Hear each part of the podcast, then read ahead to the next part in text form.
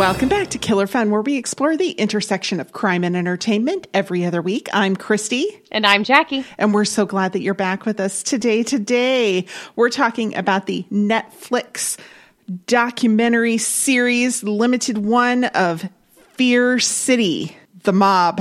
Fear City is so true. Yeah. Yeah, well, I mean, just the way it starts, holy moly.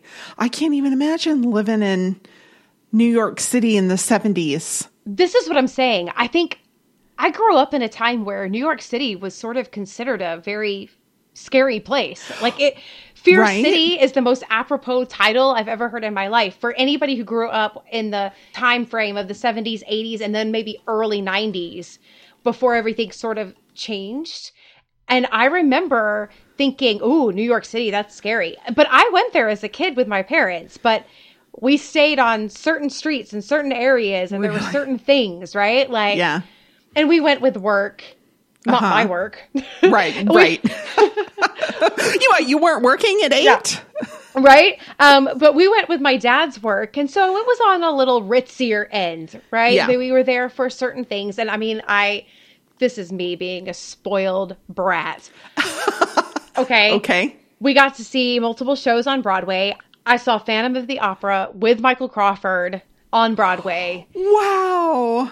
And I remember being like in line to sort of find our seats, and this guy who was probably younger than I am now, but definitely older, like in his 30s, turns around and says, Oh, must be nice if I waited 30 years to see Broadway, but here you are. I remember giving him this look and mumbling to myself, just you wait. I got talent. I'll be on that stage one day. Oh. And I didn't say it because I wasn't that bold. Uh-huh. But in my head, I was saying it, and I'm pretty sure my eyes said it. That's awesome. Oh, and life took you a different way, but man, there's an alternate universe somewhere where Jackie's singing on Broadway. you know what though? I have sung and danced and done stage shows, and so it definitely was an inspiration. Yeah, super cool. I remember my parents never wanted to go. My dad grew up in New Jersey, and he didn't want to go back to New York. Wow. He didn't. He was a little afraid. He didn't want to go. He knew how bad it had gotten. It wasn't like that when he was a kid you know, in the like 40s and 50s when he lived there. It wasn't quite that way. And he knew how bad it had gotten. And he didn't want to go back. And then my husband and I went to New York in 2002. And my parents tried to warn us about how, like, oh, the people are mean and you're used to Texas people where everybody's nice because we are. We're just friendly we got there, man, we met the most helpful people. When we obviously looked lost, people would help us. We were on the subway. We accidentally went all the way to the Bronx.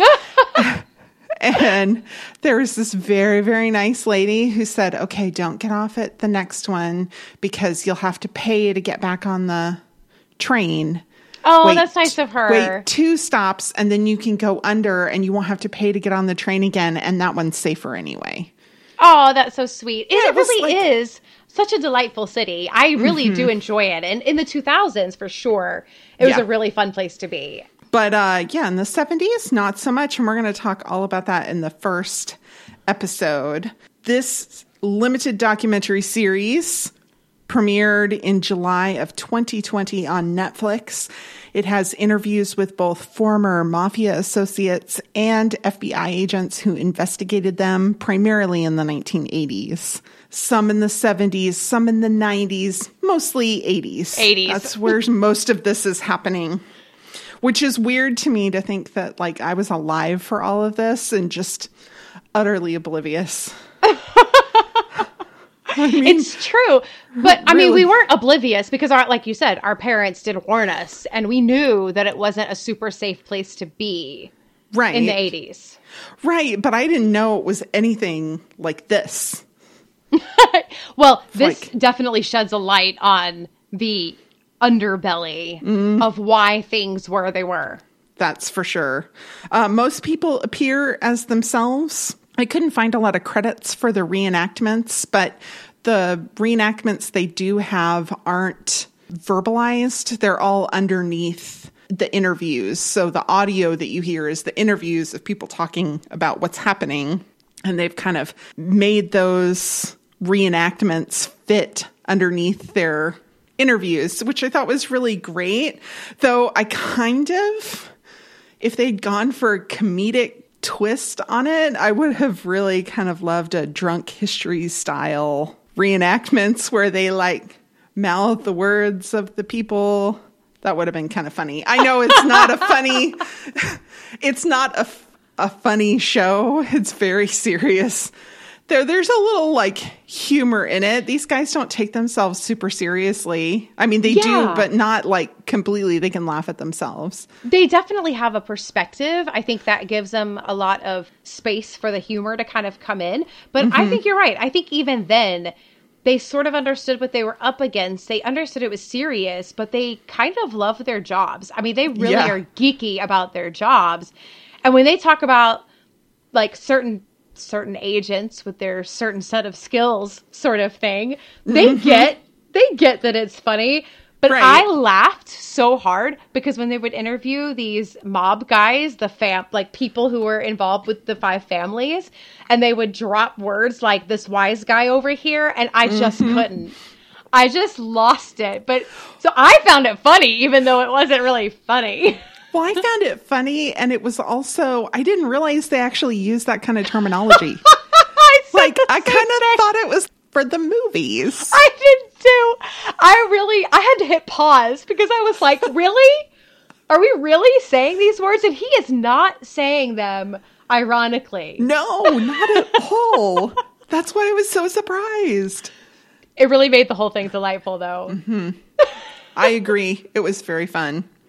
All right, so we're going to do some, things a little different this time. Normally, I spend time recapping, telling you all the interesting all the little bit parts of things I'm going to be talking about.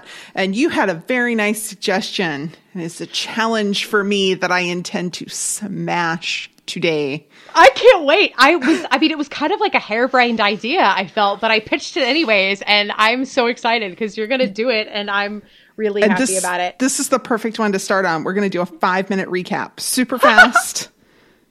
I'm going to give you wait. the gist, and that's it. All right. I can't wait to hear this. Okay. Go for it. Okay. Episode one Mob Rule. It starts with an audio recording of phone calls of mobsters, and it has this title card 1970s NYC, a lawless city plagued by drugs, violence, and murder. So, and then they proceed to tell us how awful it was in New York at in the 1970s, and that it was primarily the fault of the mafia, who profited off of their illicit activities to the tune of 60 to 100 billion dollars a year. So much money. So we hear from former mob members about what it was like to rule in New York City and what some of their schemes were. And then we hear from FBI agents and how frustrated they were at trying to catch these almost untouchable groups. So there were five families ruling New York City Bonanno, Colombo, Gambino, Genovese, and Lucchese. And then they had it really structured really well to protect the leaders. So there was a boss, an underboss. What a creative name. an underboss. An underboss. I thought it was then, lieutenant, but I was wrong.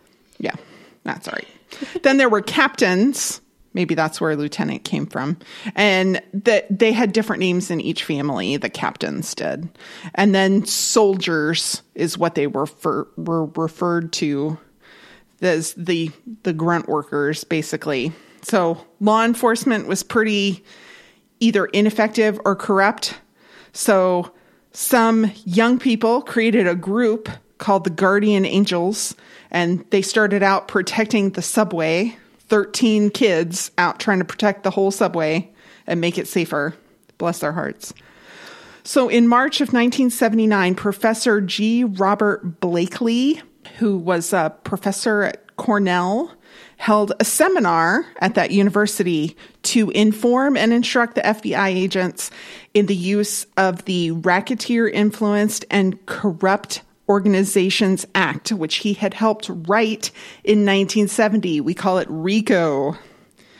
So the FBI set up task forces for each of the five families, but the code of silence had protected these organizations for over a hundred years, and that really meant that they needed to start using uh, bugs to listen to the members' electronic surveillance devices. So they kind of walk us through how they made that all possible, both with warrants and then, very interestingly, how they were able to covertly plant these electronic surveillance devices. It's a story, man.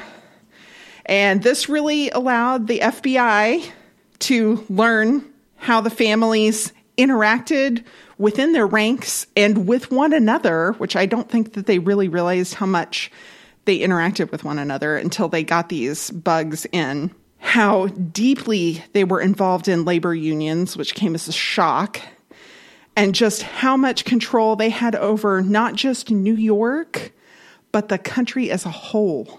As a whole. As a whole. And that's where the first episode ends. Amazing. Look at me, like four minutes, man. I have minute I have a minute left. That's awesome. And it was a good recap. Like Thank you that, very much. If you didn't watch this show, you've got to go watch it it's super fun. This should tell you everything you need to know to keep listening and enjoying our conversation because That's right. um, there are some really interesting things to talk about and like dive down a rabbit hole with. Oh, yes. I really like this. I know you really liked this. Let's talk about who liked it and who didn't like it. Okay. Roger Ebert's website is still kept up. So they have right. reviews of new stuff on there. But I thought it was really fun because they did a review of Fear City back in July of 2020. And the guy who runs it, I think he mostly runs rogerebert.com, and he wrote this review, and his name is Brian Tallarico, T A L L E R I C O. And I'm like, whoa, Rico. Just like the so he really liked it. I thought he had a nice observation about how it's kind of formatted like a procedural. A little bit. And I, I hadn't really made that connection, but I'm like, ooh, that's why it like works. Now that he says that, uh-huh. that makes total sense. Right. Yeah. All it was missing was the boom boom. Yeah, yeah, yes. exactly. So he felt like it was really elevated by the interviews that they did, particularly with the FBI agents, that they were charming, they were informative, that they cut it together really well. I agreed with this a lot. He said that it could have been really extremely dry material about all the wiretaps, but they kept enough of the human element in it to keep it interesting which I thought I was fascinated by all of that stuff. I thought it was great. That was probably my second favorite part, a second yeah. only to listening to them use things like wise guy unironically. yes. But I really did enjoy them talking about how they had to work the technology and how they had to go quote undercover a little bit and look for those opportunities to sort of sneak in and get it done. And then I totally geeked out on the old technology. Yes, I thought it was amazing. I couldn't believe they had to go put a bug actually like in the phone and that that not only did they put a bug like literally in the phone, which I recognize that they had to do back in the day, but they got in there because there was a problem with the phone lines and then yeah. the phone line people, like the the company people, come in and is messing with the actual phone, not right. the line. And I'm thinking none of them have any any geekiness or understanding because if I'm the head of that whole household, I'm like, what are you doing touching my phone? Oh no no, there there were you used to have to rent the phone from the phone company. I mean, this blows my mind. It could literally be a problem with the phone. That wouldn't have been out of character. See, and I was like, I don't understand this at all. Like, how is this happening? I'm how are they getting away with this? Barely old enough to remember having somebody from the phone company come in, and the first thing they looked at was the phone. Oh my god. Because gosh. it was the easiest thing for them to replace if you had an issue. I mean, I just can't even. And it was the most likely culprit. It's amazing. Yeah. See, and I guess maybe you're just old enough, but also I lived in a very techie family, so it's very Right. likely that we just I don't know. Okay, so the only bone I had to pick with old Brian at Roger Ebert's review was that he was talking about the closeness that the FBI ag- agents felt with these mobsters because they listened in on all their conversations. Yeah. And he said he even sent him a get well card when he was sick. And I'm like, no, no, no, no. They didn't he didn't send him a get well card because he felt bad for him. He was screwing with him. He was He screwing was with him. messing with his head. I think they even said that. I feel Yeah. like he even said that, like that he liked to mess with him and send him Yeah. these cards, and then they would get him and go, "How did he know this?" Yeah. Yeah. Yeah. Exactly. Yeah. Yeah, Like- he he missed the boat on that one because Yeah. Absolutely, it was a matter of psyops. Yeah. But though I love the innocence to be like, hey, they're cool. They really liked one another, even if they were on opposite sides. No, no, no, no, no. All right. So, you know who didn't like it? Alissa Wilkinson of Vox. really? Yeah. How Netflix's new mafia documentary failed. Fear City takes everything at face value, and the results are tedious and vapid. What? So, some of her criticisms, I will admit, are fair. Okay. And some of them I don't agree with. All right, So hit me, hit me, because I, I just feel like Vox. Usually, I am like Usually, I totally agree with. Yes. Well, we tend to be a bit more on the feminist side, as does Vox. True. Um, so, part of their issue was political because Rudy Giuliani's in it. He's a different sort of character in the 1970s and 80s New York City, even in 90s and early 2000s New York Uh-huh. City, than he is now. And they basically hardly mention Donald Trump at all, which it's salient in 2020. And I see why they didn't want to go there because they didn't want to make this a commentary on that presidency. But they said he really probably was a relevant character in this. They they say it at the beginning of the third episode, which we're not covering, and I actually haven't seen yet. That if you were in real estate in New York in the 1980s, you had to deal with the mob. And that was just it. And they didn't talk about how Donald Trump dealt with the mob at all and what that means. So I can see why they didn't do it. I can see why they're criticizing that aspect of it, but I can see why the filmmakers made a choice not to. I can too. I have to say, I, I really do empathize with with the criticism, but I also agree that if you talk about Donald Trump in this time, and now that he's been president at all, you now put your your whole story of the mob in that time frame in a different context, and you tie Right. it up with it, and it'll never be a different story. There's a hundred rabbit holes to go down. I mean, it's not just Donald Trump. There's a hundred rabbit holes you could go down, like that would be very interesting about other people we well know from New York City. It wasn't just Donald Right. Trump. And Right. honestly, Donald Trump has uh, lawsuits and there's all sorts of things pending pertaining to stuff coming out of that era right which now. is another right, exactly, which is another reason maybe not to include it because those are active lawsuits at the moment. They can't really wrap it up in 3 episodes. No, if they really can't. Bring him into it. I And also don't was- want to get sidelined by the story of Donald Trump when I'm really trying Oh, to learn God, about yes. these five families and how that works because Right. that is huge. And I have to tell you, Mm-hmm.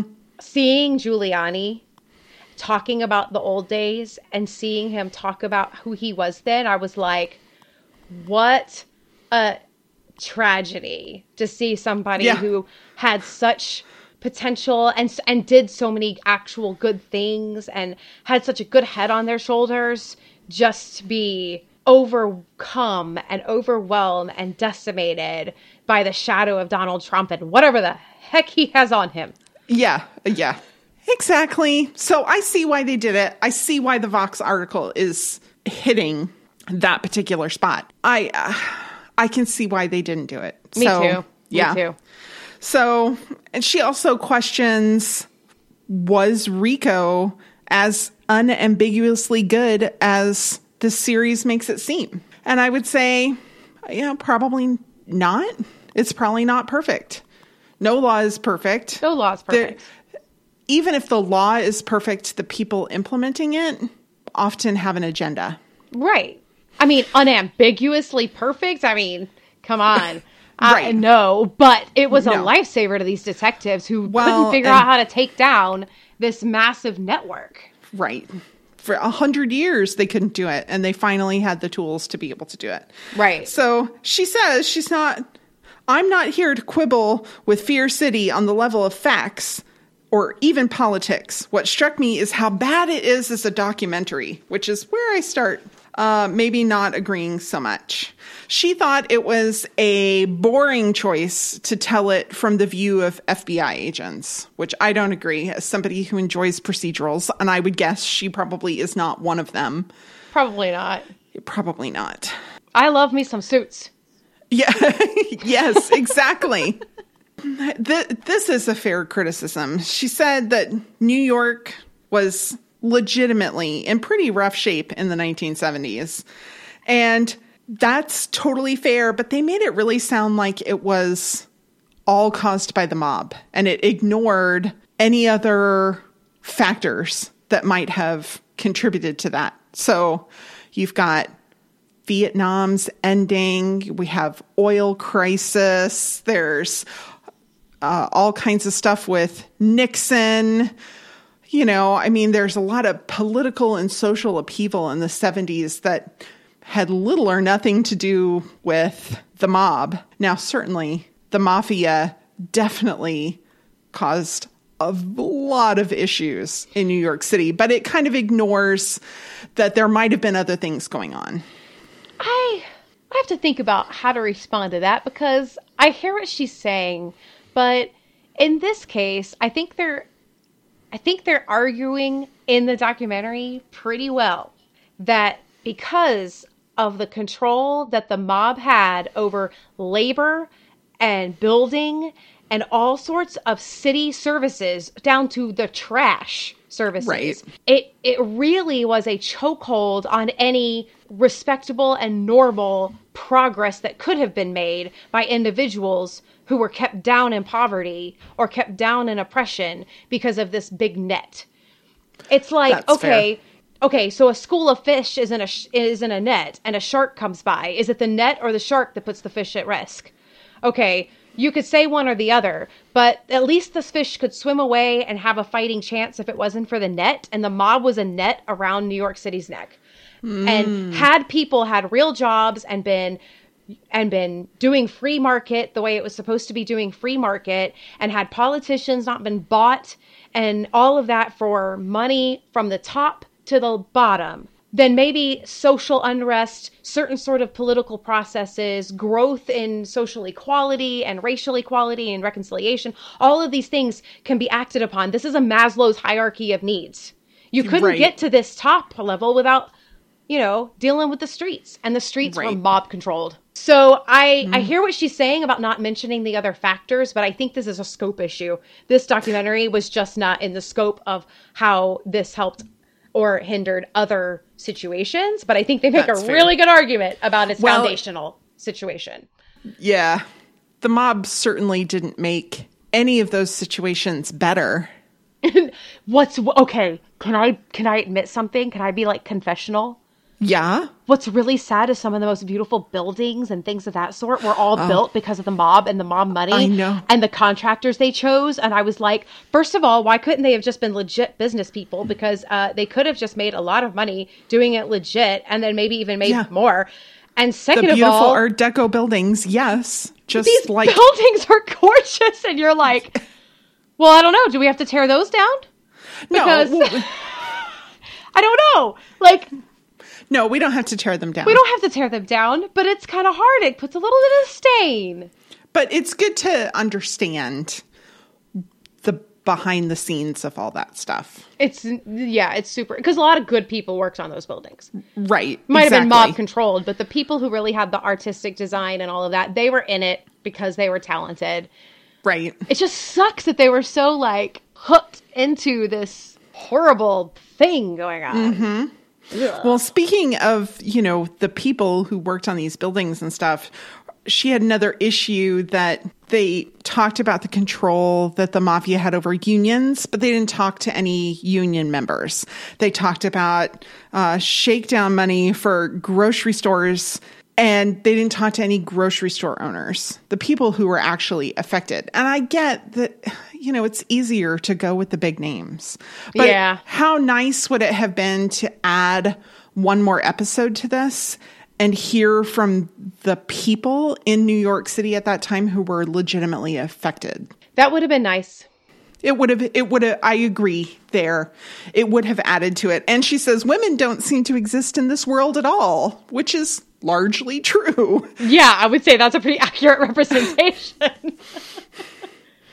you mean there wasn't female bosses? Yeah. of course and then not. She, no, there wasn't. And she didn't like how much time they spent on the bugging of the mafia, which I really actually loved. I thought it was amazing. I thought it was loved, great. Maybe I'm a bigger nerd than she is because I thought all of that was fascinating. I did too. I loved it. I, yeah. I loved it down to the story about them hanging the bug on the lamp, and then there was just an extra wire that they didn't really hide. And I was like, see, see, see, cable management, people, cable mm-hmm. management.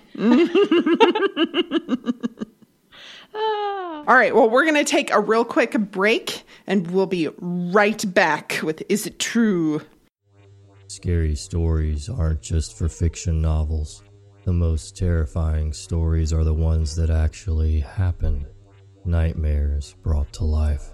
I woke up to a man standing put his hand over my mouth and I bit his fingers hard to lure us deeper into the forest. Tapping on my window thing was scratching her up and drag her into the woods. If you're fascinated by the morbid and sinister things this world is capable of, tune in to the Nightmare Society podcast, available on Apple Podcast, Spotify, Stitcher, or wherever you get your podcast fix. New episodes every Thursday. Sweet dreams. Thanks for sticking with us through that quick break. Now we have Is It True? So, I mean, really, most of this is true. Now, maybe you don't get exactly the whole story, but it's it's pretty true. Now, maybe it's colored by decades of investigation and hindsight, but yes, overall, I mean, true. yeah, it's true. So, but we can talk about the RICO Act. Oh. The Racketeer Influenced and Corruption Organizations Act. So basically, what this did was it allowed the leaders to be tried for crimes that they ordered or assisted in. So when the boss ordered somebody be murdered, it was a soldier, the bottom of the rung, who actually carried out the order, or when they wanted a bank robbed, or when they wanted a home invaded, or whatever it was. It was the soldiers who carried these out. Now, the police throughout the 70s were able to get the soldiers sometimes and put them in jail for a year or two. That did absolutely nothing to the organization because there was always another soldier to take their place, just like in an actual army. Hence the term soldier. Yes, exactly. RICO allowed them to indict and convict the bosses, even though they didn't do the quote unquote wet work. yes. And yeah. you know, it's funny because I think a lot of people probably just take that for granted today and don't realize that not only did we have to actually make that a law, but that it took so long for that to become a a common strategy in, right. in you know prosecuting crimes. Texas has some really interesting ones. We've talked about it before. Mm-hmm. We've talked about yeah. it before, where you know if you're linked a certain way to a crime, you can receive the same. Like one of them received a death penalty. They weren't the ones right. who pulled the trigger. They weren't right. ordering it either. It was almost as right. if they were just an accessory. They drove the car. But they drove yeah. the car. And so they were prosecuted in the same manner. And so I think people take it for granted now. But right. at this time, it was revolutionary to think, oh, finally, we can. Yeah, I, we can go after the bosses.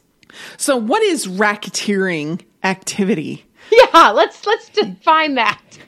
Uh, well, it can be almost anything. Allow me to read you the list from the Wikipedia page. This is this is the abridged list. You're just you know get comfortable a second. Gambling, murder, kidnapping, extortion, arson, robbery, bribery, dealing in obscene matter, dealing in a controlled substance, counterfeiting, theft, embezzlement, fraud, obstruction of justice, slavery, racketeering, which I'm like, that's what all this stuff is. Okay. Money laundering, murder for hire, embezzlement of union funds, bankruptcy or securities fraud, drug trafficking, criminal copyright infringement, bringing in or aiding people in illegally entering the country, but only if that is for financial gain. So, like if oh. you're helping somebody across the border and they have to pay you a bunch of money. Okay. Yeah. Then it's criminal. Like the coyotes and things. That, right. Yeah, okay. And acts of terrorism. So pretty much everything. Anything. Anything? Yeah, but it really becomes racketeering when you do a pattern of these things and that's two of these activities within a period of 10 years, two or more within a period of 10 years. So it's you have to have a pattern for this sort of behavior. Okay. So there's some famous cases, things like Hell's Angels Motorcycle Club and the Latin Kings. RICO offenses is how they typically get these people. Those make sense. Then there's some surprising ones. Oh. Uh Key West, Florida Police Department there were several high ranking officers and the deputy police chief who were brought up on federal charges of a protection racket for cocaine smugglers. That's interesting. I'm trying to wrap my brain around that. Hold on. Yeah, they were providing protection okay. for the drug dealers. Right. So, I mean, yeah. that's a. They were protecting them from other drug dealers and from other police officers. And this is why this is basically the statute for organized crime. Right. Because it would be very easy to just think of this as okay, but really we're just going after the people who are making the decisions, not just the soldiers. But really, this is about when you're in an organization and you hold a role and that final goal is criminal, you're you're in for it. Yes, exactly. You RICO. Exactly. okay, this one. Oh, you'll be surprised if you don't maybe you already know about this, but I if you don't, you'll be surprised because I was surprised. Um, Major League Baseball in 2001. Oh. Oh, she knows. She's a Braves fan.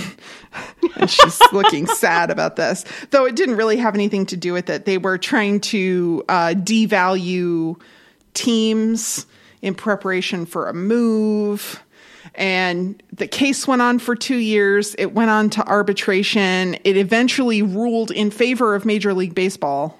Yeah. But still, it was suspicious enough they were able to bring it up on charges. And I mean, basically, it's the movie Major League, but whatever. Yeah. I mean, there's been a lot of interesting things with sports overall. Uh huh. Like FIFA? Yeah. Yeah. In 2015, there was big corruption case with FIFA, and the defendants had allegedly used the organization as a front to collect millions of dollars in bribes. And so I was like, well, what happened to these people? That was like years ago. Most of them took pleas that made them guilty, but they took a plea in order to just be able to pay a fine and avoid prison entirely. Interesting. Still corrupt.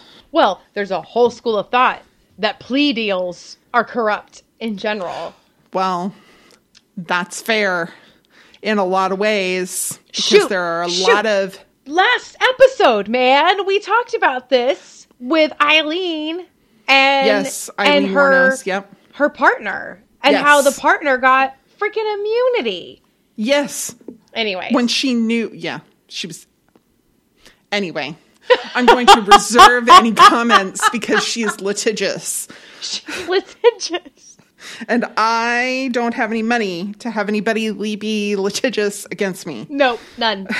all right so they mentioned that CNN was relatively new and that Paul Castellano very much liked CNN It's so And funny. It was indeed founded in 1980, and it was indeed relatively easy to mess with your cable connection in order to create interference, which allowed them to have entrance into the mob boss's home. That was pretty awesome. It was so funny when he had the the henchman who was there and let him in to hold the hold the flashlight. Is there anything we can do to get you out of here faster? Hold this flashlight while I install a bug. it was awesome. because they had no idea. They could not. They couldn't even fathom that that, that might be happening because they felt so invincible. But also, Right. they just didn't have the tech know-how to realize that what they're messing with was anyway. now, if very if funny. Paul Castellano had been there, maybe he might have he might have been more suspicious because he seemed a little more he read the wall street journal and was some pretty business and tech savvy but uh, hence he had the latest gadgets and cable and yeah, he had all you of know. the stuff. had all of the fun stuff and yeah so he might have been more suspicious but this guy wasn't Nope.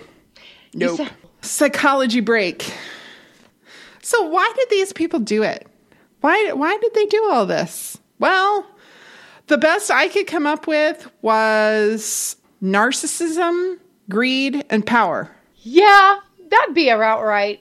That's that's about what I came up with. So Joseph Burgo had an article in Psychology Today where he's talking about it. He says there's like two main things that define narcissism, which is no ability to empathize with other people and an inflated self of sense of self importance. So I was like, yes. And then he goes on to talk about how we're kind of in this new gilded age of income inequality in the US, which is fair. A lot of what Bernie Sanders or who was the guy who wanted UBI? Andrew Yang. Yes, that's exactly who it was. The Yang Gang. Yes. It's just kind of what they've been talking about. So this might be something people are familiar with. So is there a connector with narcissism and, gr- and greed? Well, uh, Dr. Burgo seems to think so.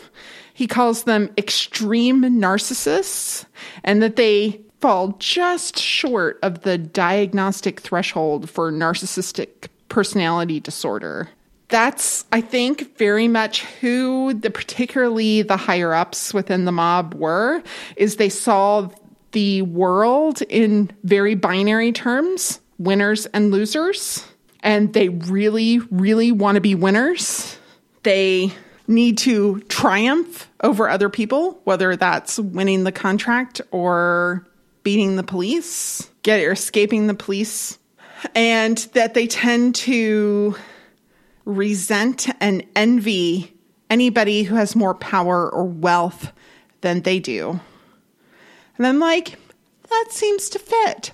They always want more. There's never enough.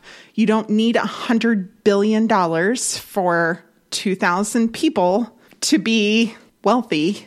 Yeah, it's interesting because I mean, there's definitely a narcissism element to all of the people, including the soldiers who want to rise in the ranks and be noticed. They want to become captains. Every single one of those soldiers is dreaming of being a mob boss. Right. But it's also kind of interesting because it's a very insulated world. I mean, fair. sure. I guess my question would be what were the first mob bosses like? And I think that narcissism or almost a psychopath sort of, you know, terminology would really fit. But for generations below, Hmm. I'm not so sure that the same diagnosis applies because they are raised in a world that is so totally different and it takes a lot to get out of it even if you watch reality tv show like um, growing up gotti and things like mm-hmm. that you can see that in them and yet they kind of started to break away from being so in line with that world right and and you can start to see that there is there is a potential for empathy you know um, as a family even as individuals. And so when you're talking about like narcissism, that's an individual thing, but right. you can't talk about the mob that way. That's a okay. whole world. Okay. You know what I'm saying? And they did, now that you say that, they did really appreciate that what the FBI agents were doing. They're just doing their job. Our job right. is to beat them. Their our job is to not get caught. Yeah, I mean, they didn't hate the FBI agents. There was no personal vendetta against most of them. They would have, uh, you know, burned them immediately. Yeah, but oh, they'd have killed them in a heartbeat. In but... a heartbeat. But I, there wasn't a uh, lack of empathy for the fact that mm. they hmm. were just doing their job. So as a whole, they have a lack of empathy and, and, a narcissism because they don't really quite understand that they're not as grandiose as they think they are. Except they did right. run New York City. Right. So I don't know how you can how we talk about the individuals and who they were in that microcosm. Individually, I bet I would have really liked a lot of those people. Oh yeah, they were probably really fun at parties. Oh yeah, I'm sure of it. I'm sure they played piano and sang, and there was all kinds of fun to be had. You know, mm-hmm. and um, it, that made that's that's to me what makes it so weird because I think what we have to realize is that there's a generational effect and this is that nature versus nurture. If you grow up like that, being told this is your world, how do you break out of that? This is how you get ahead in the world. Yeah, yeah. And you've not really given any other options. So, what I thought was very interesting was the psychology of their slang. I mean, okay. I've already mentioned how in stitches I was about them using all of these words and right. everything that are just totally Godfather, right? But I was really interested in okay, but how does that make them such a community? They have their own dialect. Hmm. Nobody talks like this except for them. You know what I mean? Right. And so I had to look it up and like, yeah, there's a whole glossary of terminology and I can't I can't even pronounce most of it. Um, um, That's Baba, because it's part Italian. Yes, uh, Babania was is heroin, as in dealing it. Um, oh, Babo is a dope, an idiot. Um, let me scroll down this really, really long list. Uh, a capo is a ranking member of a family who heads a crew. Yeah, they were like the captains. They're like a captain. It's short for other things, and maybe skipper is another one, and it's actually short for an even longer word um, Capo okay. di uh, Capodicina, Capodicina. Yeah, yeah, right? Italian. Yes, right. Of course, we know some of them just because we watch enough TV and there's enough procedurals out there that use this, right? But to clip, right, is to murder. Clock mm-hmm. to keep track of someone's movements. Oh, but it goes it goes way further. An empty suit is somebody who hangs around with nothing to offer. Um, Ooh. Yep. Of course, we know what fence means someone with a worldwide mm-hmm. outlets to liquidate swag. If you haven't watched mm-hmm. White Collar, okay, that show is so great. It's all yeah. about fencing. Um, yeah, I mean, there's just so many words. And I thought, that's so weird because there's such a psychology behind that, behind slang and behind all of this terminology. And it kind of binds them together. Yeah, it kind of defines who's in their in group and who's not. Yeah. And the, I mean, that was a challenge for the FBI agents is trying to decipher. They said they were talking in code basically that they didn't understand. And I bet those mobsters didn't even realize when they were on the phone that their terminology was so confusing or would be so confusing to anybody trying to listen in because that's just the vernacular that they had within their group. Exactly. It made yeah. it like a code and it's just so very interesting. And it is a it is derived a lot from the Italian language. And if what's really mm-hmm. interesting is then to see how they talk about Sicilians. Cuz that's a whole beef, y'all. That's a whole beef. Beef is also listed on that list. Yeah, I bet. so it's just very interesting to me to see the the psychology of of their language and how they talked and how it's seeped into this mainstream media as movies and art has kind of used it and then it's become kind of normal. But I'm still never gonna call anybody a wise guy unironically. no. Just not gonna. Well, it's just so interesting how how much it seeped in and how it sounds ridiculous to us now when they use the language that they for all practical purposes invented.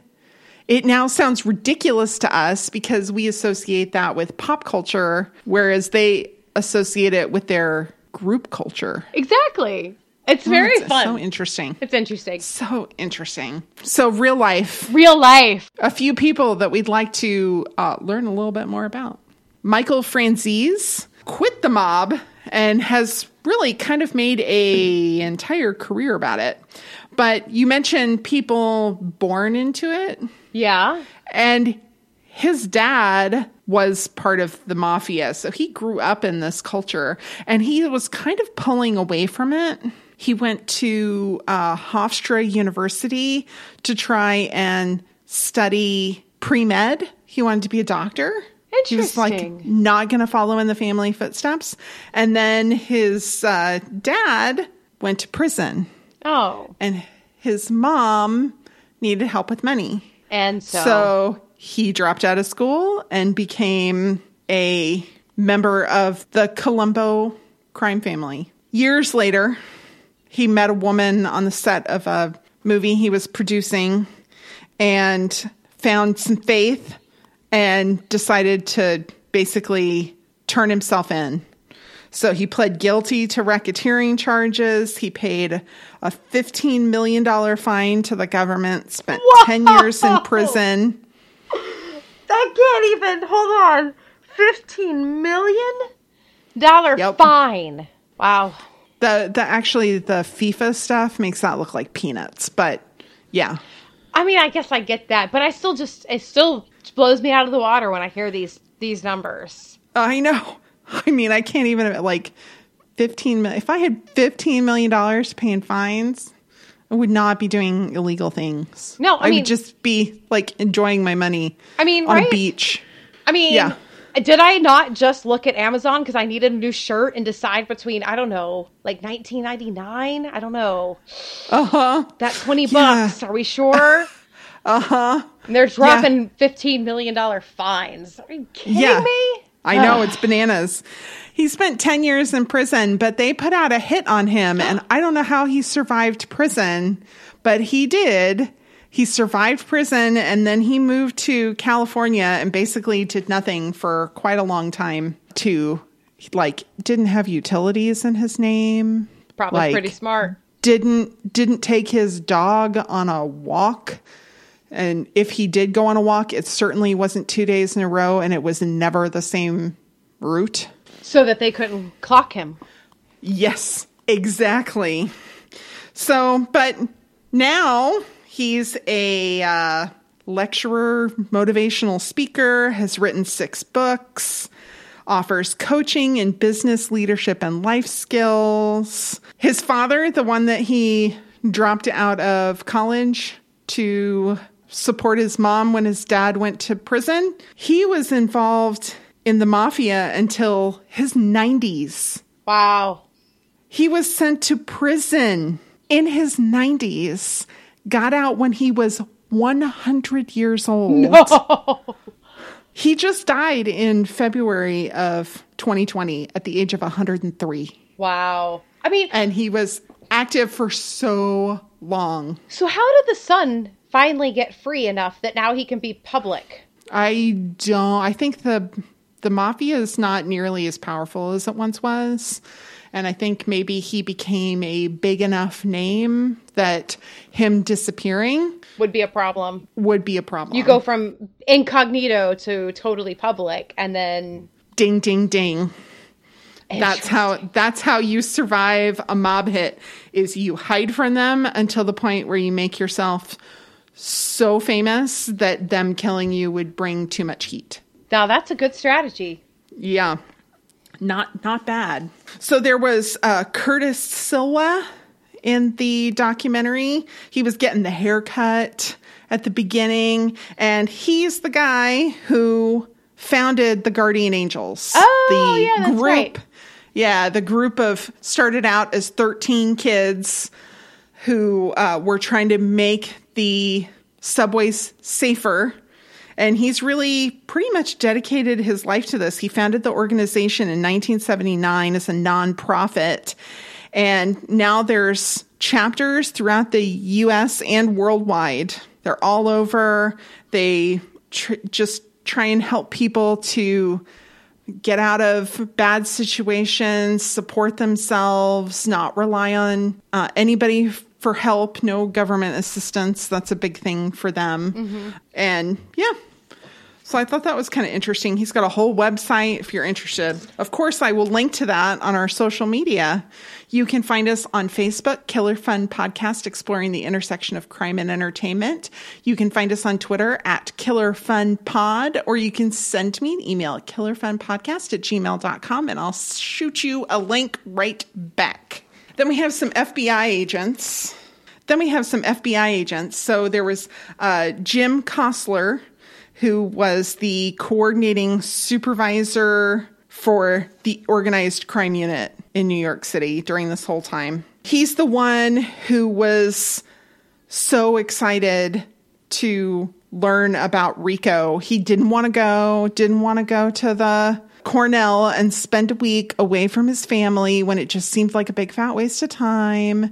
And uh, then he said it was an epiphany. Yes, this is where the modern detective was born. Agreed. here. He's retired and still lives in New York City area and still maintains a good reputation.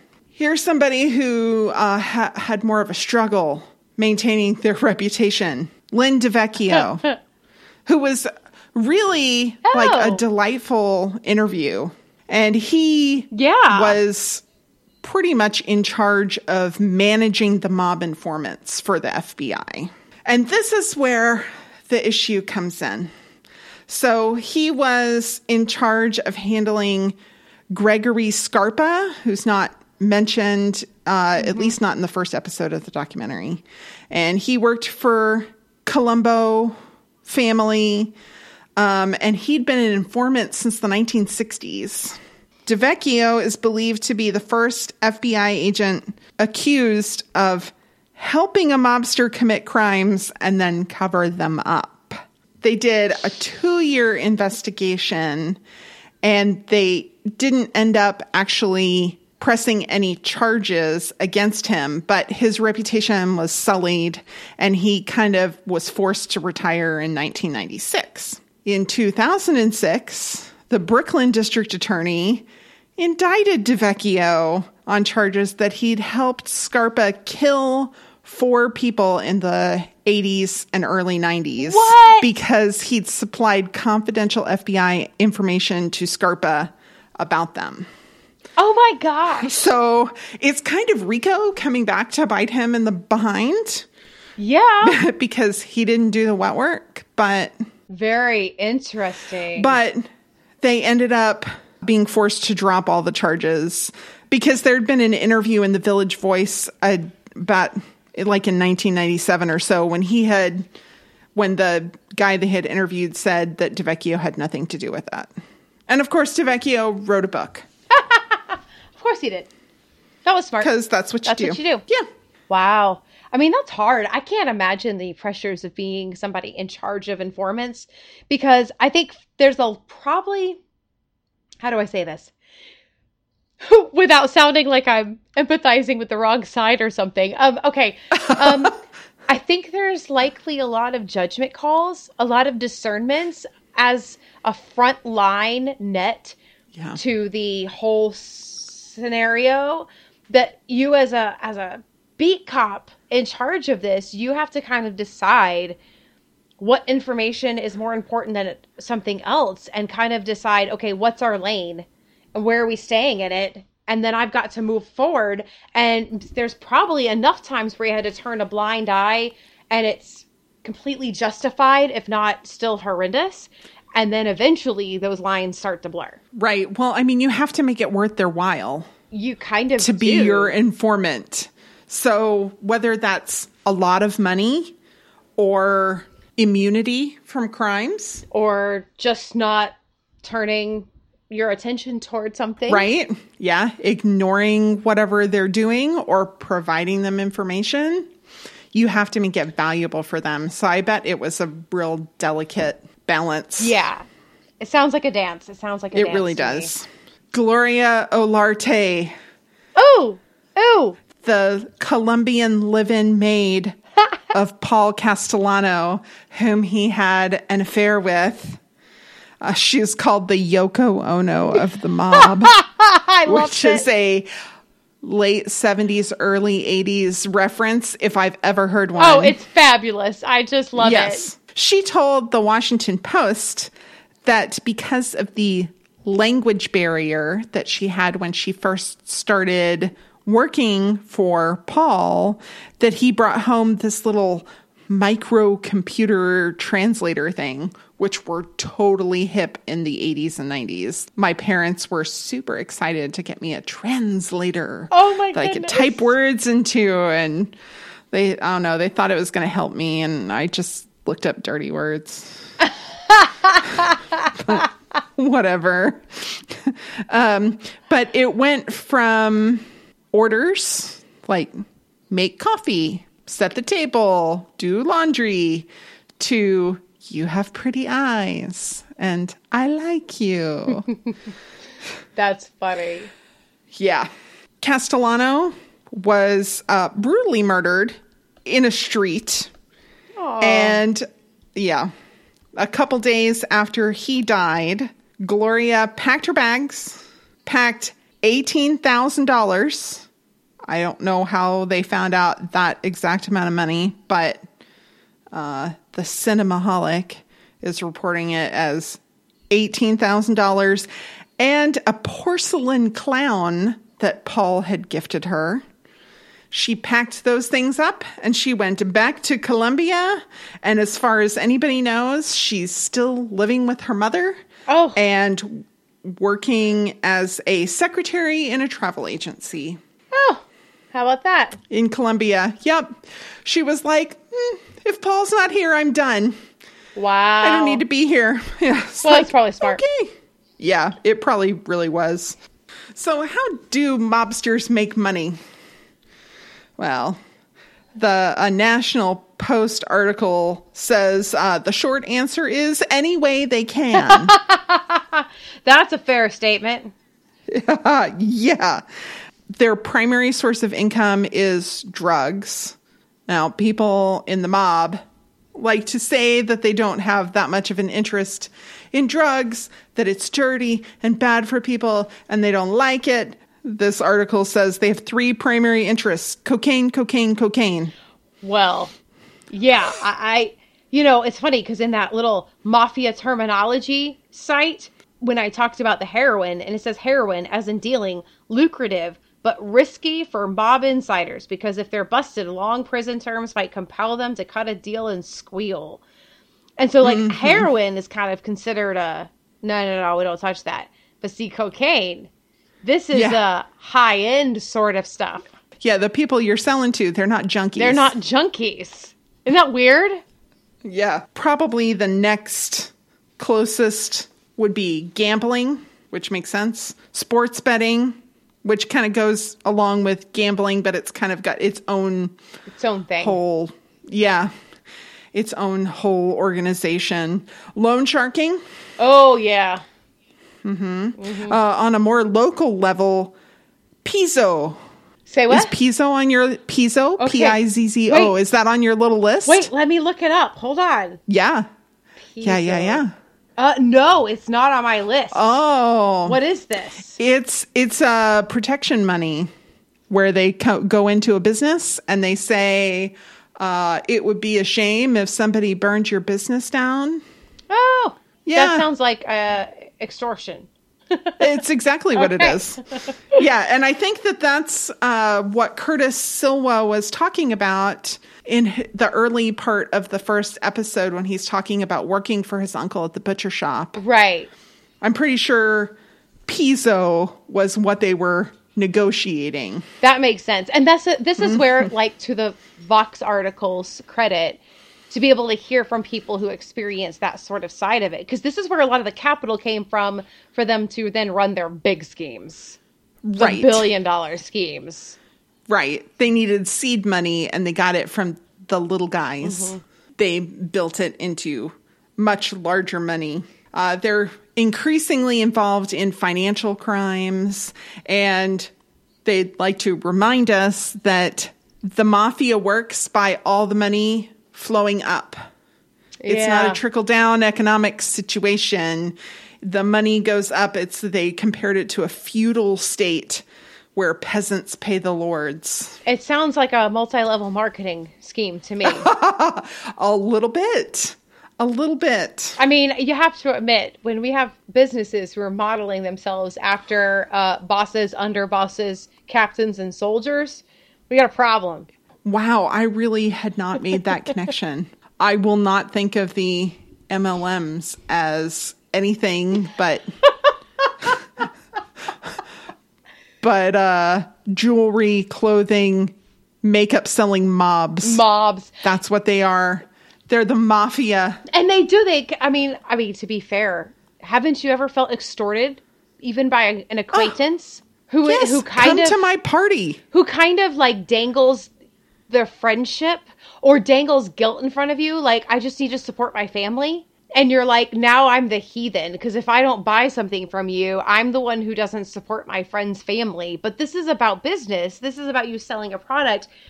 Really, if you just needed money, why don't you just ask? like, Right. Well, and the reason the products are so expensive is not because the products are really all that luxury. It's because you have to pay an upline. you have to pay the upline. Yeah. Yeah. I mean, there's only a few companies who actually built actual representative based sales structures in a viable, very free market, normal manner. And even those Right. still have incentive to the upline, but less so. Right. And I would say a lot of those that were, and I'm not going to name any of them, a lot of those that were less nefarious in the past, maybe some makeup places. Yeah. Um, They're moving towards that more exploitative sort of system. Yeah, I've noticed that recently because it used to be that some of those, if you had a certain level of quote unquote downline, you actually had more responsibilities for your region.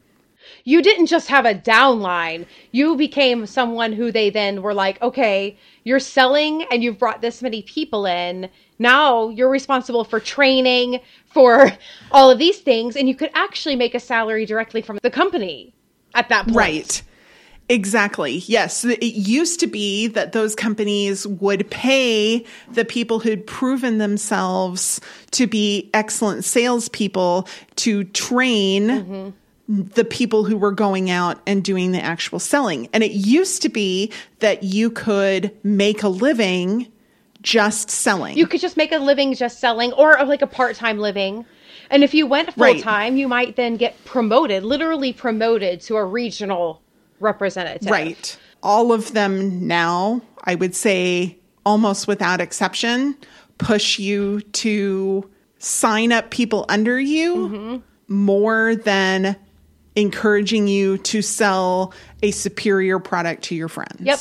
It's true. And it's so sad because some of those brands were just great. Yes. And they're they're if they're still great brands, the price has skyrocketed. Oh my gosh. I just saw prices recently. Can I tell you? Uh-huh. I just saw them Were you shocked? I was Were you shocked? shocked. Yeah. Shocked. Yeah. Yeah. You can go to Ulta. Okay, but literally you can go to Etsy. Like, okay, so Yeah. I had a makeup brand thing, and you know what? The person, totally delightful, Was it fun to hang out with friends on Zoom and do something? Absolutely. It was way fun. And the product, uh, the samples that I, I got in the mail, they are. They're absolutely wonderful. And um, I have like rosacea. I mean, it could be mm-hmm. very bad. And these were very, very soothing. But they were so expensive. And I really was shocked at that because I was like, I just, I can't even. So that said, I have a little company on Etsy that I am absolutely in love with all of their products and they're always so helpful. And I'm like, awesome. Uh, well, I think the Etsy brand, you can tell us. We'll give them a free plug. Let's since, give them a free plug. Since they're not explaining anybody. All right. Atlanta Body Culinary. Awesome. Atlanta. And I'll share that on our. Yeah, we got to share that. Atlanta Body Culinary. They make skin moisturizing and other kind of things um, in all for all sorts of people, including rosacea and eczema. Like different. Those are different, and so there's different. Um, but they also have things like bug spray that is all natural that really works, and they have shampoo that is amazing and awesome. The best. Super cool. Mm-hmm. I don't mind plugging a small business like yeah. That. Let's do yeah. it. They mentioned a black bag operation. I love this. This is my favorite part. okay, so that's like a legitimate term, and it refers to clandestine entries into uh, a structure of some sort in order to get human intelligence, basically a bug. And this is basically breaking and entering. I love it. yeah. So it was common for the FBI to do these black bag operations in order to gain information. They would basically just go snoop on somebody that they thought was doing bad things. Now they had a warrant. So, uh, well, before 1972, without a warrant. Ooh, interesting. Because the Supreme Court said that black bag jobs by the FBI were unconstitutional on June 19th, 1972. Without a warrant. So now they have to obtain warrants. Nice. And that's okay. why they had such a hard time getting the warrants on these mobsters. So once they had the warrants, then, you know, getting them actually into the homes, another issue. Yeah. Cut their cable, so, mess with phone lines, have a fight mm-hmm. with a mm-hmm. dog. yes, and so these homes they weren't empty ever. There was always somebody home. It's like they're in quarantine. there was always somebody there. There's always somebody in my house. It's true. Always. Always. So, uh, encyclopedia.com gives us a little information about bugs.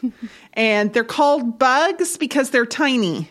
I was trying to figure out why they were called bugs, and it's because they're little. and they go in places you can't see. That, well, that makes sense. I kind of always thought it was derived from like the cliche a fly on the wall. That makes sense. I don't know which came first, a fly on the wall or Bug. bugs. Huh. Ah okay, listeners, you've got to like tell us. Yeah, yeah, yeah, exactly. We're Googled out. You've got to go research this and tell us fly on the wall yeah. or bug. Which one came first? They're basically just listening devices that can be added and removed. They might be added to telephones. They might be added, uh, like in the case where they put it in. Uh, Castellano's house where they put it in the cable box. It was just a it was a microphone with a transmitter on it. I think my favorite one was so the smart. car.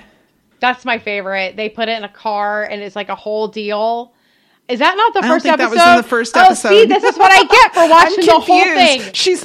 I'm trying to play it off like I know exactly what no. you're talking okay. about, and I'm like. So we're covering the first episode. All right. So in the in the docu series, as you go along, you see a whole nother black bag operation dealing with a car, okay. and it is an absolute hoot. Awesome. You gotta watch it. Well, I'm gonna have to. I'm gonna have to watch that. Mm-hmm. When they have a radio transmitter, they can be found. Yes. That makes them more detectable. So once the mafia realize they're being bugged, they're able to like do sweeps and find them. But microphones are much harder to detect if you can hide them because they don't, if they're hardwired to a surveillance system somewhere else, they're basically impossible to find. Yeah, you can't find them at all. Yeah, you have plugs in the wall, you have lamps, they read the same as lamps. It seems like wiretapping should only go back, you know, a few decades, right? I mean, it feels like it. I mean, I don't know if you can consider putting a bug in somebody's phone wiretapping. Well, if you're going to go wiretapping, then uh, you have to go much further back. So, April White of Smithsonian Magazine did an interview with Brian Hochman, who is a professor of English and American Studies at Georgetown University. And he has done a bunch of research on electronic surveillance. And it predates the telephone by a long time. Interesting. So the first person convicted of wiretapping was a stockbroker named D.C. Williams in 1864. What were they tapping? He was doing like the corporate telegraph lines and selling the information that he got from, you know, Morse code to stock traders. He's basically doing insider trading. I'm like, that's awesome. That is so funny. He's like, I mean, he got convicted of it, but like, how smart was he to kind of think of that? I mean, really, people will find a way to be nefarious. seriously. They? yes. they just will. the law enforcement didn't use it until really the prohibition area. That's when they finally started getting this tool into use mm-hmm. on a regular sort of basis. Today, most of the wiretapping warrants are for criminal investigations and not national security ones. People are always worried is the NSA listening to me? I mean, they have to have a warrant and mostly it's criminal, but that has a little bit of an issue too, because for a long time, you know, there's the war on drugs that tended to uh, target Black and Latino people more frequently because they could suspect them. It tended to be a little racist. Yeah, it wasn't exactly a Yeah. a, a fair, equal attack on the drugs and their impact No, in the country. The war on drugs Well. was kind of a struggle, but um, but yeah, I think people do forget that you have to have a warrant to listen. But I do think people get Mm-hmm. concerned because you know when when people talk about chatter. You know, the thing Yeah. is that so much of it is being recorded, even though it can't be going to listen to without the warrant. uh-huh. yeah. Speaking of which, uh, I don't get the impression that Brian Hochman is a big fan of smart speakers. Yeah, I would guess that too. yeah, he says they're essentially wiretaps. Yeah. They're constantly listening. It's like corporate surveillance. And yeah, they listen to you. You can get the things that you want. You might get a better price on something that you want. You might find something unusual that you've been looking for, which is maybe, you know, not so nefarious, not perfect, but not ultimately all that harmful. But where does that data go? Mm-hmm. Who else has access to it? What are they recording? You don't know. You really don't know. All right, and that's all I have, Oh, which I think is plenty. I think it's plenty. I mean, We didn't even watch the kept- whole thing. We didn't talk. I only went into episode two like once, right? And so uh, we had plenty to talk about. This series, we had plenty to talk about. I skipped at least several of my articles. I was like, we can just keep going. I will skip this. I will just post it on social media and it'll be fine. Yeah. I mean, the mob is just so huge. I'm sure we'll talk about the mob again at some point. We may just have to go in and do Fear City too, like the second Yeah, episode. oh, we may just have to do every daggum episode. okay. Well, we can we can consider We that. might have to consider that. Oh, but we can't do that next time. we can't do that next time though. No, because I haven't seen it, but you have. I I found it, suggested it to you. You watched it, and were like, "This is crazy. We have to talk about this." Oh, I'm sorry, I can't use that word. this is wild. This is unexpected. I got to use the right Yes, terminology. or else you you have Yes, to put a quarter in the jar thing. Okay. That's uh, right. this- and I'm doing better, but yeah, Yeah, this- That's the first time I've said it in a wild episode of all kinds of baffling stuff. You know, I've I've I haven't used the word crazy as much as I used to. But mm-hmm. you know mm-hmm. what I did is I just changed it out for another word. Well, and that's fine. And that's what you should do. You really want, you don't want to be the lazy and do the shorthand. You want to say what you're actually saying. It's shocking. It's wild. It's unusual. Yeah. It's baffling. Usually, These are more descriptive words. Those are much than, better words. But usually I just say something like, it's macadamia. Uh, yeah. because it's nuts. And nuts yeah. means crazy. And so I haven't yeah. I haven't done as good job it's that's all right. See, and I have I have less of an issue with it now. There's a plenty of issue. I try to limit it in my vocabulary as much as possible, but I have less of an issue when it's referring to a situation than when it's referring to a person. So my husband Agreed. and I covered a protege artist on my other podcast, The Mountains and the Sea, and uh, I really fussed at him when he tried to call her crazy. I'm like, no, no she's no. not crazy. She's wild. She's free. She's unexpected. You don't use the word crazy. She's not mentally ill. And even if she is mentally ill, that is not an indictment of her character. Right. Agreed. Totally. And when you're talking about a situation, so, you're right. It's a little bit more balmy to just say that it's crazy. But this yeah. movie, that's macadamia. Yeah, it's bananas. So we haven't even said what it is. It's Tickled, a 2016 documentary. David Farrier covers weird stories, but he gets much more than he anticipates when he tries to get more information about the world of competitive tickling. Yeah, we'll just let competitive that Competitive tickling. we're just going to say competitive tickling. Okay, just watch it. So. Just watch it. Just watch it. You've got to watch it. you got to watch it, and then we got to see you next time, and and you got to watch it. That's right. So thank you so much for listening. We really appreciate it. You know, we know you make a choice when you listen to us. We don't just come on the radio. You know what you should do? You should absolutely tell a friend because it's way more fun when you listen with a friend. And then you can talk about how we fail at not saying the word crazy and you can talk about the mafia and uh, you can tell us uh, how weird we are for wanting to cover the world of competitive tickling. That's macadamia, man. macadamia. Ah. Join us next time. We cannot wait. That's right. Until then, be safe, be kind, and wash your hands. Bum, bum, bum. da da da